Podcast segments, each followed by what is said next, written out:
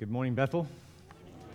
Our scripture reading for this morning, I'm going to actually change it. So, if you could turn instead of John 1, you can read that one later because it certainly uh, intersects with our sermon passage for this morning. But I want you to turn to Acts chapter 8. And if you don't have a Bible or if you're using the Pew Bible, uh, you can find our passage on page 917.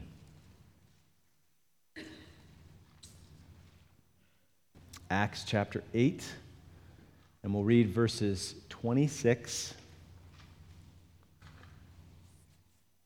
through 39.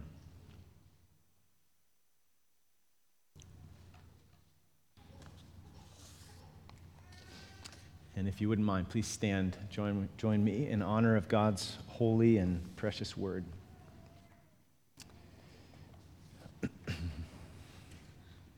Now, an angel of the Lord said to Philip, Rise and go toward the south to the road that goes down from Jerusalem to Gaza. This is a desert place. And he rose and went. And there was an Ethiopian, a eunuch, a court official of Candace, queen of the Ethiopians, who was in charge of all her treasure. He had come to Jerusalem to worship and was returning seated in his chariot. And he was reading the prophet Isaiah. And the Spirit said to Philip, Go over and join this chariot. So Philip ran to him and heard him reading Isaiah the prophet and asked, Do you understand what you're reading? And he said, How can I, unless someone guides me? And he invited Philip to come up and sit with him. Now, the passage of the scripture that he was reading was this Like a sheep, he was led to the slaughter and like a lamb before its shearer is silent, so he opens not his mouth. In his humiliation, justice was denied him. Who can describe his generation? For his life is taken away from the earth. And the eunuch said to Philip, About whom, I ask you, does the prophet say this? About himself or about someone else? Then Philip opened his mouth, and beginning with this scripture, he told him the good news about Jesus and as they were going along the road, they came to some water. And the eunuch said, See, here's water. What prevents me from being baptized? And he commanded the chariot to stop, and they both went down into the water, Philip and the eunuch, and he baptized him. And when they came up out of the water, the Spirit of the Lord carried Philip away, and the eunuch saw him no more, and went on his way rejoicing. This is God's word. You may be seated. All right, so if you could turn in your Bibles to Isaiah chapter 52. We're going to be looking at the last few verses of chapter 52 and the whole of chapter 53. So, as far as the book of Isaiah is concerned, this is probably one of the most well known passages. And we've been walking through Isaiah, and so if, if you were here, you can feel how the anticipation is building because this really is. There's a reason why this is a famous passage. It's because it should be. um, it's a climactic passage. So as you're turning there, I want you to just consider um, a couple of stories here. You may have heard the story about um, the POWs who were forced by the Japanese to build the railroad from Thailand to Burma, um, including the bridge over the River Kwai. Maybe you've seen that movie. So, over 16,000 prisoners died along the way. They were subjected to horrific living conditions, abuse, and torture. And one story has become somewhat famous. Um, maybe you've heard this. So, after a long day of forced labor, um, the tools were counted, and a shovel was missing. So, obviously, they counted the tools because if someone's trying to, to escape, it'd be helpful to have a tool to help in the escape. And so they wanted to make sure they always had all the tools at the end of the day. So the guard, you know, heard this and just went ballistic and he ranted and raved and he threatened to kill all the men if no one owned up to, to uh, you know, stealing this shovel. And this was no empty threat. I mean, people were killed at the drop of a hat um, during this time. So one man actually stepped forward and said, I took the shovel. And the guard just mercilessly beat the man and finally killed him. And the, mess, the rest of the men were released to their quarters. Well, the tools were later counted again. And it was discovered that there was no shovel missing. It had, the tools had been miscounted. So this man had simply given his life to save his fellow prisoners. So imagine that you're one of those prisoners on that railroad line. And how would you feel about what this man had done for you?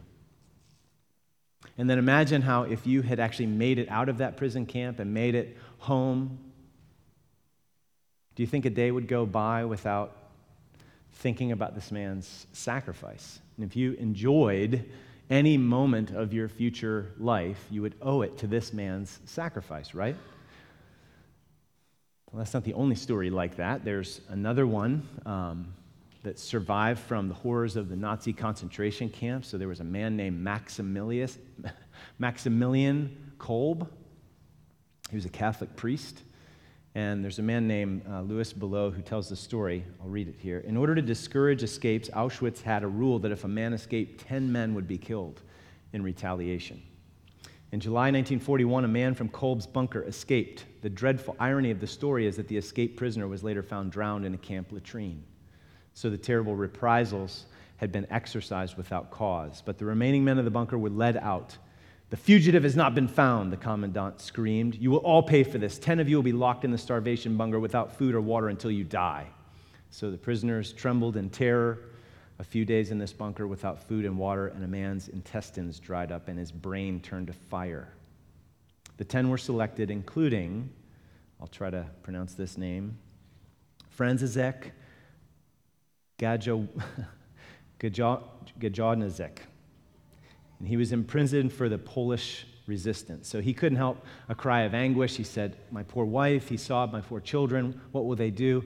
And so when he uttered this cry of dismay, Maximilian stepped silently forward, took off his cap, and stood before the commandant and said, Let me take his place. I am old. He has a wife and children. Observers believed in horror that the commandant would be angered and would refuse the request or would order the death of both men.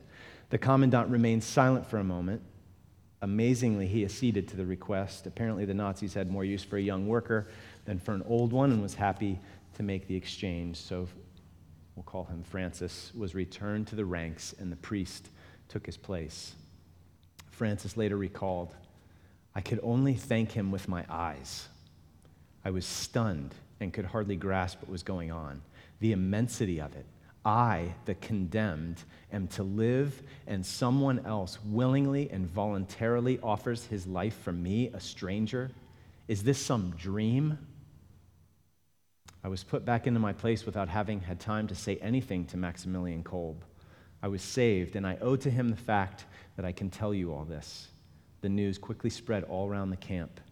For a long time, I felt remorse when I thought of Maximilian. By allowing myself to be saved, I had signed his death warrant. But now, on reflection, I understood that a man like him could not have done otherwise.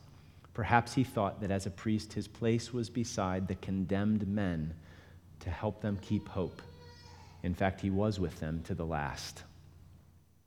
Makes us think of Jesus' words Greater love has no one than this, than someone lay down his life for his friends. So it's pretty powerful stories, but they're only night lights compared with the sun of another substitutionary sacrifice. And that's what we read about in Isaiah 52 and 53. So let's read these verses together. Isaiah 52 13. Behold, my servant shall act wisely. He shall be high and lifted up and shall be exalted. As many were astonished at you, his appearance was so marred beyond human semblance, and his form beyond that of the children of mankind. So shall he sprinkle many nations. Kings shall shut their mouths because of him. For that which has not been told them, they see, and that which they have not heard, they understand. Who has believed what he has heard from us? And to whom has the arm of the Lord been revealed? For he grew up before him like a young plant, and like a root out of dry ground. He had no form or majesty that we should look at him and no beauty that we should desire him. He was despised and rejected by men, a man of sorrows and acquainted with grief. And as one from whom men hide their faces, he was despised, and we esteemed him not. Surely he has borne our griefs and carried our sorrows, yet we esteemed him stricken, smitten by God, and afflicted. But he was pierced for our transgressions, he was crushed for our iniquities. Upon him was the chastisement that brought us peace, and with his wounds we are healed. All we like sheep have gone astray. We have turned every one to his own way, and the Lord has laid on him the iniquity of us all. He was oppressed and he was afflicted yet he opened not his mouth. Like a lamb that's led to the slaughter, and like a sheep that before its shears is silent, so he opened not his mouth. By oppression and judgment he was taken away. And as for his generation, who, who considered that he was cut off out of the land of the living, stricken for the transgression of my people? And they made his grave with the wicked and with a rich man in his death, although he had done no violence and there was no deceit in his mouth. Yet it was the will of the Lord to crush him. He has put him to grief. When his soul makes an offering for guilt, he shall see his offspring. He shall prolong his days. The will of the Lord shall prosper in his hand. Out of the anguish of his soul he shall see and be satisfied. By his knowledge shall the righteous one, my servant, make many to be accounted righteous, and he shall bear their iniquities. Therefore I will divide him a portion with the many, and he shall divide the spoil with the strong because he poured out his soul to death and was numbered with the transgressors. Yet he bore the sin of many and makes intercession for the transgressors. So, again, in the flow of the book of Isaiah, things have been building up. Okay, the anticipation has been repeatedly built. The question has been repeatedly raised how is God going to do the things that He's promised to do? Just look back um, at chapter 51. We considered this last week. Look in verse 22. Thus says your Lord, the Lord, your God, who pleads the cause of his people Behold, I've taken from your hand the cup of staggering. The bowl of my wrath you shall drink no more. How's that going to happen? How does he just do that? Is it arbitrary? And so if you if you step back and look at the scope of the whole book, it's kind of begging the question over and over again, how is God going to take this rebellious group and be gracious to them without being unrighteous? I mean, how can you just pardon guilty criminals? Without being unrighteous. So, Isaiah 6, again, big picture. You have God in his holiness, and then Isaiah is just undone because he knows how unholy he is. He's unclean. How can atonement be made? How can God bless and comfort and restore his sinful people? That's the question that's been kicking up time after time after time. And here is the answer Behold, my servant. So we've been, in one sense, kind of left in the dark as to how this is all going to be accomplished. And then we turn the corner to 50, 5213, and all of a sudden there's a spotlight turned on. And it shines on this mysterious figure. And all of what's been recently promised is going to come through this mysterious servant. Or you could flip it the other way and say, none of the grace and the promises that have been given are possible without this mysterious servant. So let's look at this mysterious figure here in 52 13 to 15. This is point number one on the outline. Behold, my servant. So obviously, we all know this is a central Old Testament prophecy. It's of Jesus, the Messiah, the anointed one, the Savior and the King. But just think this was written something like 700 years before Jesus was born in Bethlehem. Eh, this is just some really enigmatic, mysterious stuff, if you think about it. Behold, my servant shall act wisely, which has the connotations of being successful He's, he's going to accomplish what he sets out to accomplish. And he shall be high and lifted up and shall be exalted, which that makes sense, right? In the context of Isaiah, the King of Kings is high and lifted up in chapter 6. So, no surprise that his servant would also be high and lifted up, right? So his success, his exaltation, that's not too surprising. What is surprising as we read on is how that exaltation is going to happen. So look at what comes next. As many were astonished at you, his appearance was so marred beyond human semblance, and his form beyond that of the children of mankind. In other words, this servant who's high and exalted is going to be so marred, so disfigured, that people might wonder if what they are seeing is still human, beyond human semblance. Verse 15 So shall he sprinkle many nations. Kings shall shut their mouths because of him. For that which has not been told them they see, and that which they have not heard they understand. So, again, more surprising turns here you see the flow of thought. As many were astonished, so many nations shall he sprinkle. You see that? So somehow the extent of his suffering corresponds with the extent of his impact, his influence. As many were astonished, so shall many be sprinkled. So, what's this whole sprinkling thing all about? Well, that's priestly language in the Old Testament. Okay, so it's used the role of the priest in making atonement for the people. You can look at Leviticus 16 later, but the high priest would sprinkle the mercy seat on the Ark of the Covenant with the blood of the sacrifice, Day of Atonement, right? And that blood would atone for, cover the sins of the people. So this servant is going to function like a priest, and he's going to sprinkle not just the nation of Israel, but the nations. Again, strange. This servant is marred beyond recognition, which actually would make him unclean and unfit to come before God. Right? At least in the Old Testament, the Old Covenant.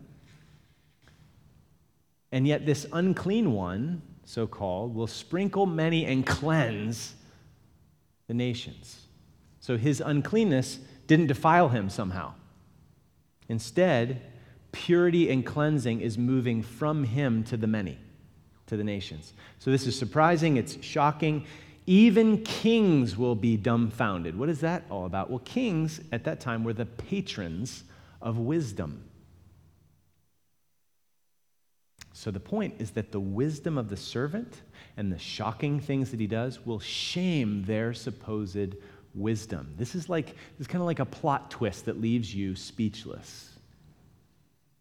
Which leads us right into the opening of chapter 53 because this servant is unexpected, he's mysterious, he's unexpected, and then he gets rejected. Look at verses 1 to 3. Who has believed what they heard from us? And to whom has the arm of the Lord been revealed? In other words, again, mysterious, unexpected stuff. Who's ever heard of this?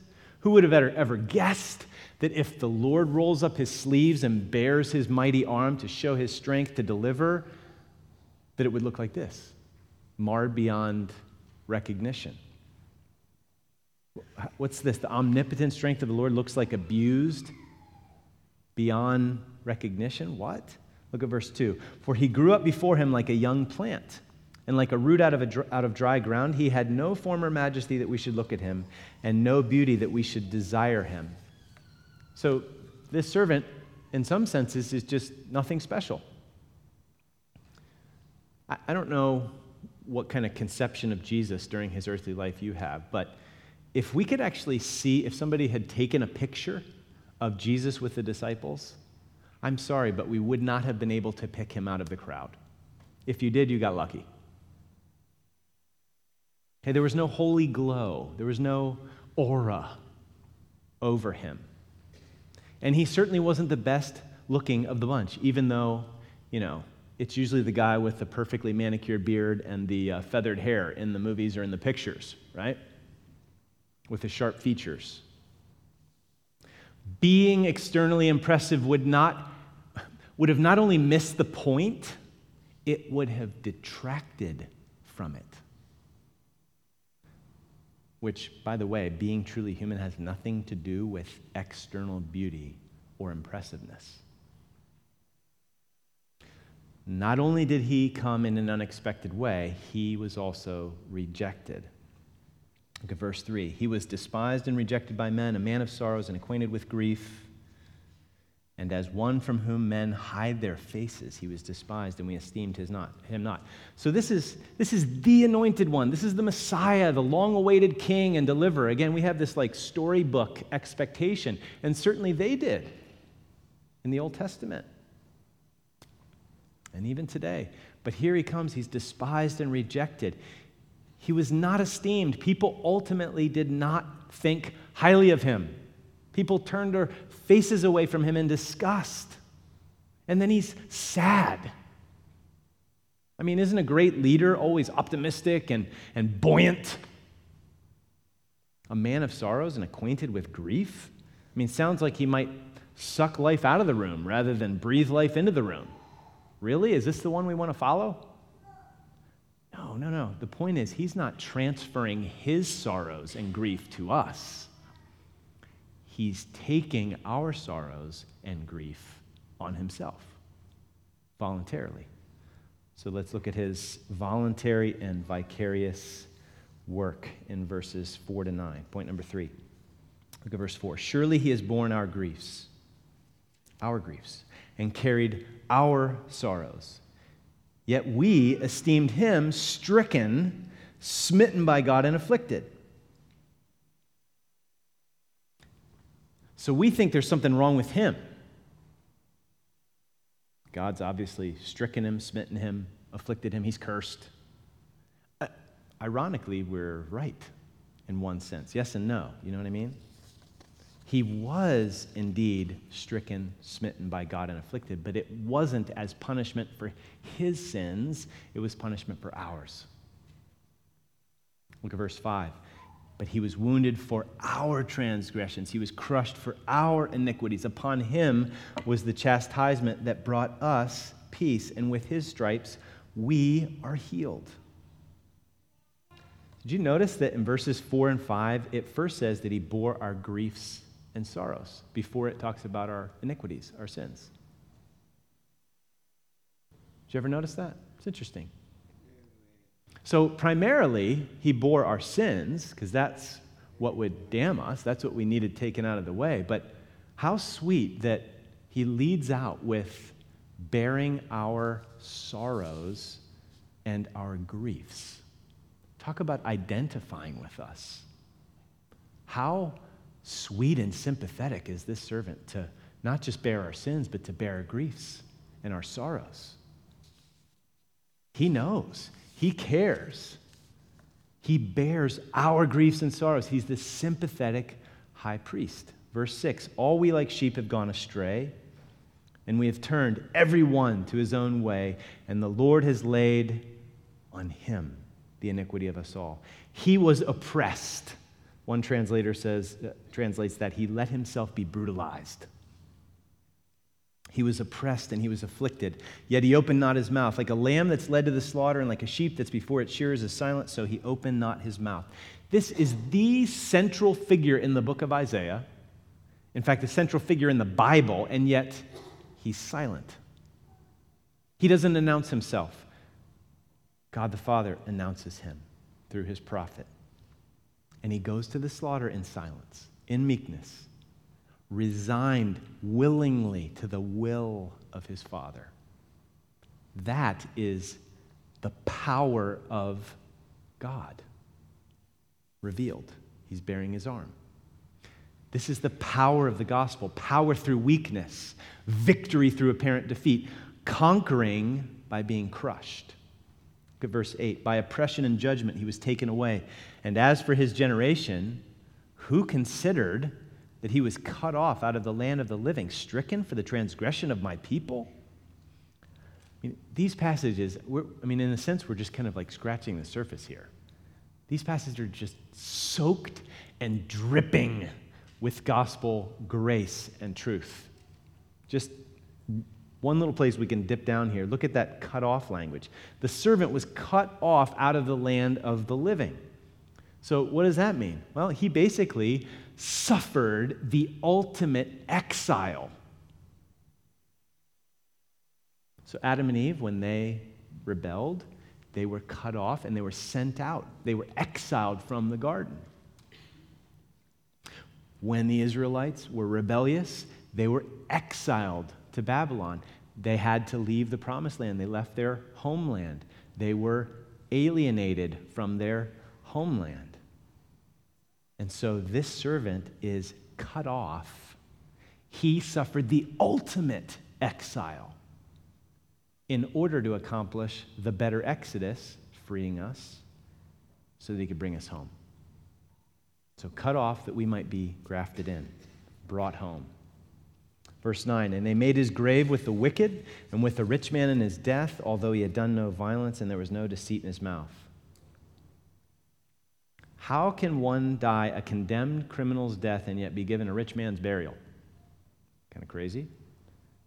Again, this passage is filled with mystery that how else is it unveiled until it's actually fulfilled?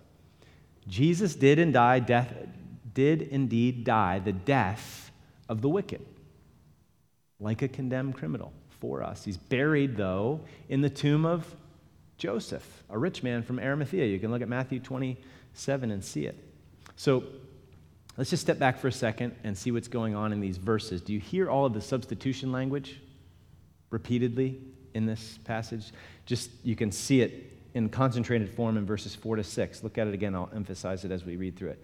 Surely he has borne our griefs and carried our sorrows. He was pierced for our transgressions. He was crushed for our iniquities. Upon him was the chastisement that brought us peace. With his wounds, we are healed.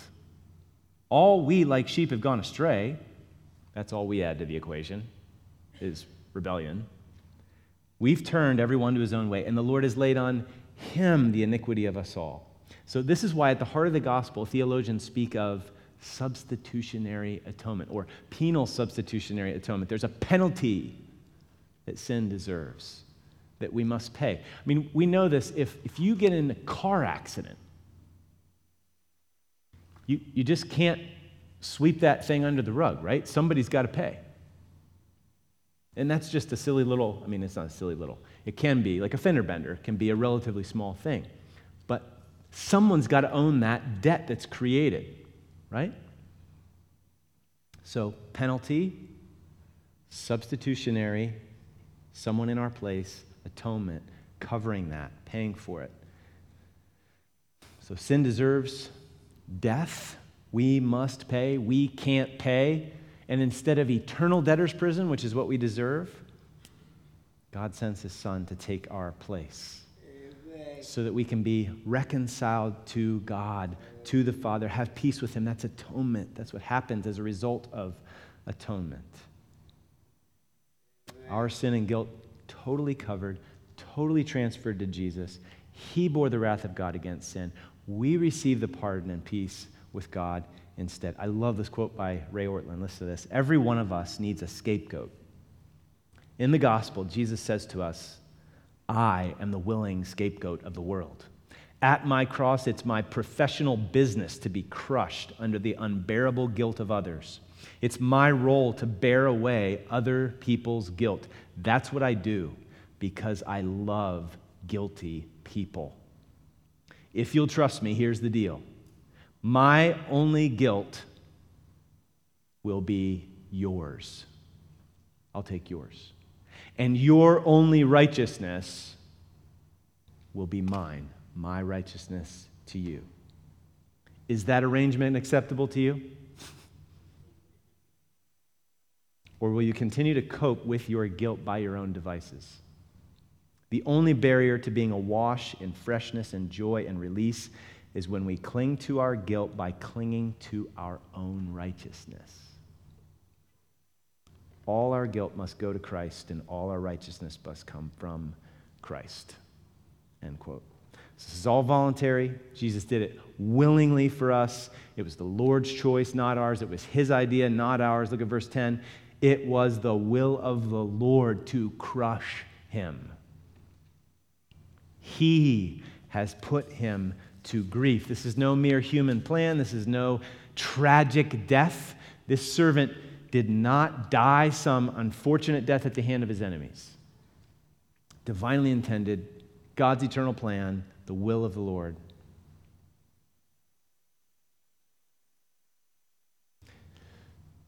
Let's try to make this more practical as far as how we operate on a daily basis. You, we need this so badly, not just to become a Christian, and we certainly need that. So if any of you are trying to bear the weight of your own guilt or try to pay for it, try to try to deal with it some other way than Jesus, it's a totally futile cause. And here he died for you, and you can give him your guilt and take his righteousness this morning and become a Christian. But those of us who are Christians also need this, and we need it all the time. So badly. This is not like a one time inoculation. Or they shoot you up there? I don't know. Think about it. Just think about this. Why are you and I so quick to blame shift? You did that? Did you do that at all this past week? Why, why are we spring loaded to do that? Why are we so committed to defending ourselves? Did you defend yourself at all this week? Why are we so defensive? Touchy, defensive, insecure?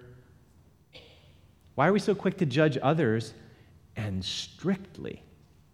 We're so strict with our judgment of others. And why are we so quick to excuse ourselves and we're so generous and understanding with ourselves? Why is that? Is it possible because we can't bear the weight of our guilt? So we try to, we work really hard to avoid that weight landing on us because we know that it'll crush us. But we don't have to fear having to bear the weight of our own guilt, do we? Surely he has borne our griefs and carried our sorrows. He was wounded for our transgressions. He was crushed for our iniquities. Upon him was the chastisement that brought us peace, and with his stripes we are healed, so we don't have to shift the blame anymore. We don't have to defend ourselves. We don't have to be defensive. We don't have to be so quick to find fault in others. We can be quick to own our sin and call it what it is. Al Mohler at uh, together for the gospel conference um, that uh, happens every other year. So this is back in 2006. He said this. I remember him saying it, and such a helpful comment here. Most Americans believe that their major problem is something that has happened to them, and that their solution is to be found within. That's ubiquitous in the magazine articles, the self help stuff. In other words, they believe that they have an alien problem that is to be resolved with an inner solution. What the gospel says, however, is that we have an inner problem that demands an alien solution, a righteousness that's not our own. So that is true not just before we become a Christian, it's also true every day of our lives. Every day we tend to look out and point the finger, or look out and get jealous, or we look out and we're self pitying.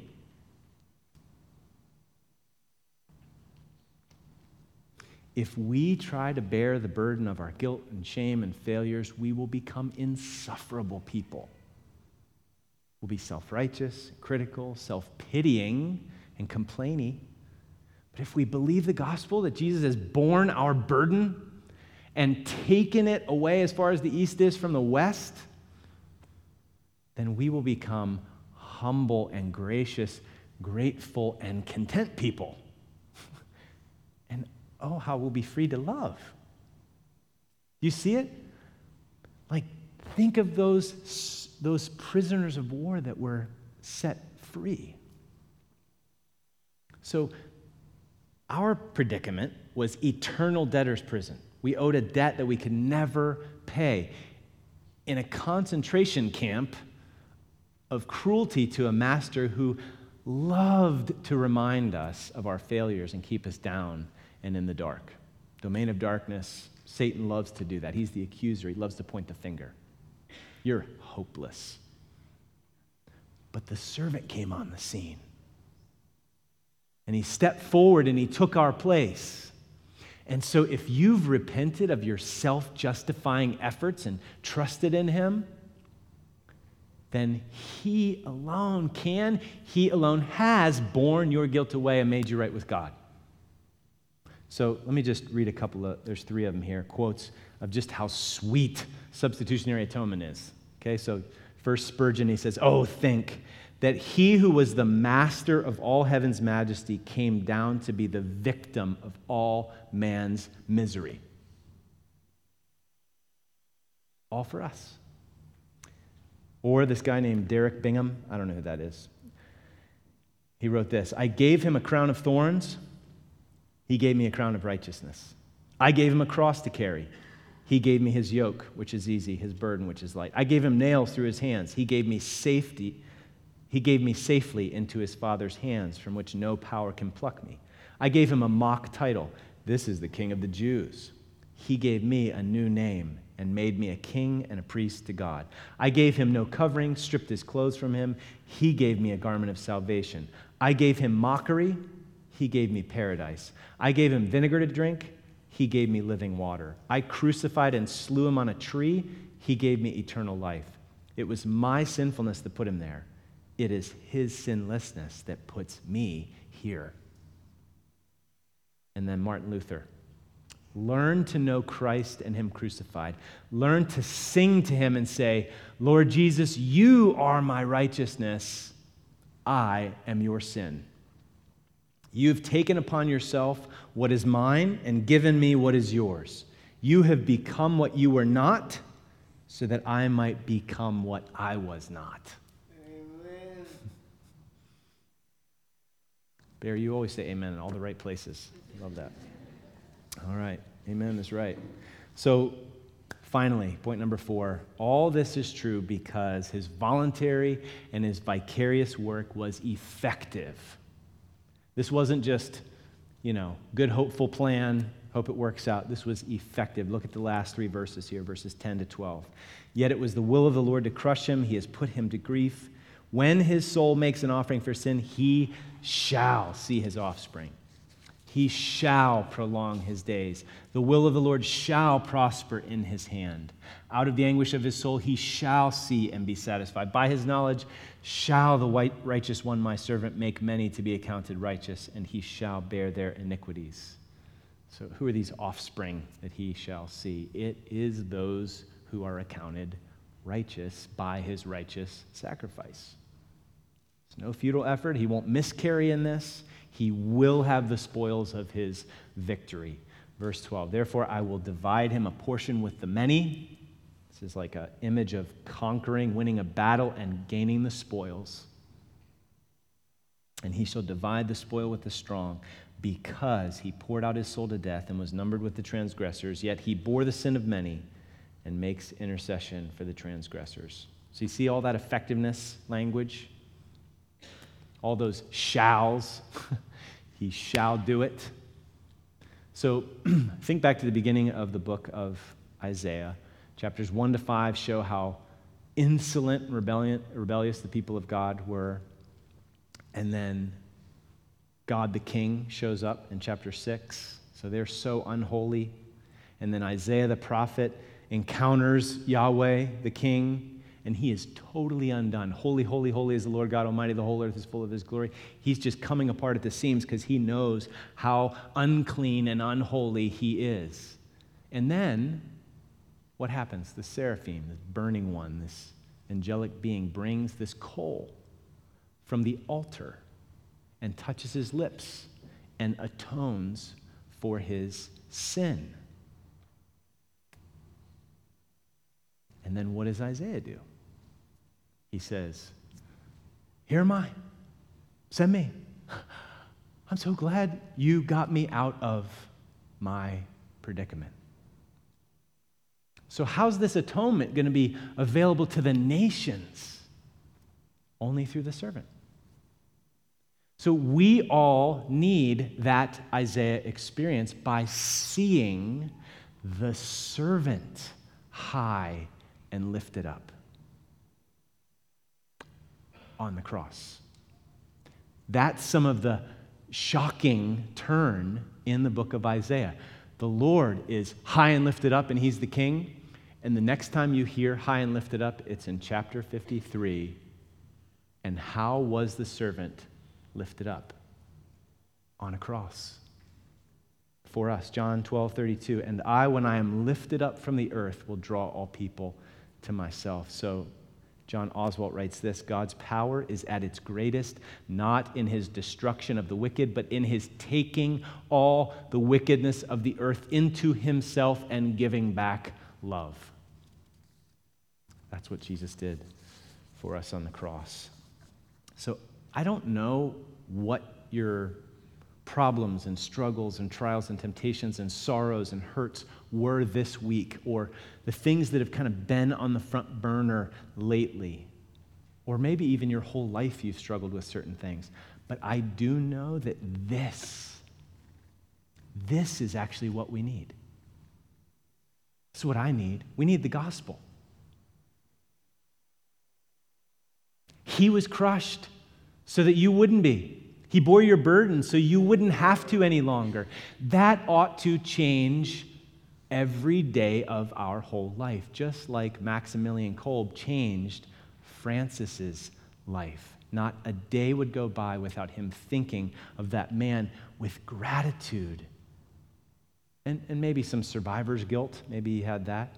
But the substitutionary sacrifice of Jesus is infinitely greater. So Think about this, just a little comparison, because first, if you actually emotionally kind of put yourself in either of those stories, you would realize how that would just change everything, right? Well, what if the story is infinitely greater? Then it ought to actually impact us that much more. You see? So let's compare them a little bit here. In both of those stories, an innocent man actually died, innocent, relatively speaking, as far as he didn't do anything to deserve to die in that moment. An innocent man dies in the place of another or others who are not deserving of the death that was threatened. It was unjust. These threats of these, you know, POW guards or the concentration camp guards or whatever, it was unjust, the threats in the gospel, Jesus is perfectly innocent and he dies for us, and we're guilty. We're not innocent. We are deserving of that death, unlike those men on the railway or Francis.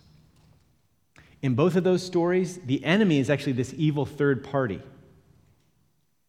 So it's the condemned and the substitute that are under threat from the same enemy, well, in the gospel, guess what? We are the enemy. And still, God sends his son to die for his enemies while we were still sinners. God demonstrates his love in that while we were still sinners, he sent Christ to die for us. So, the sacrifice also, in the case of that railway prisoner thing, it delivered from the immediate threat, but you know, some of those guys died.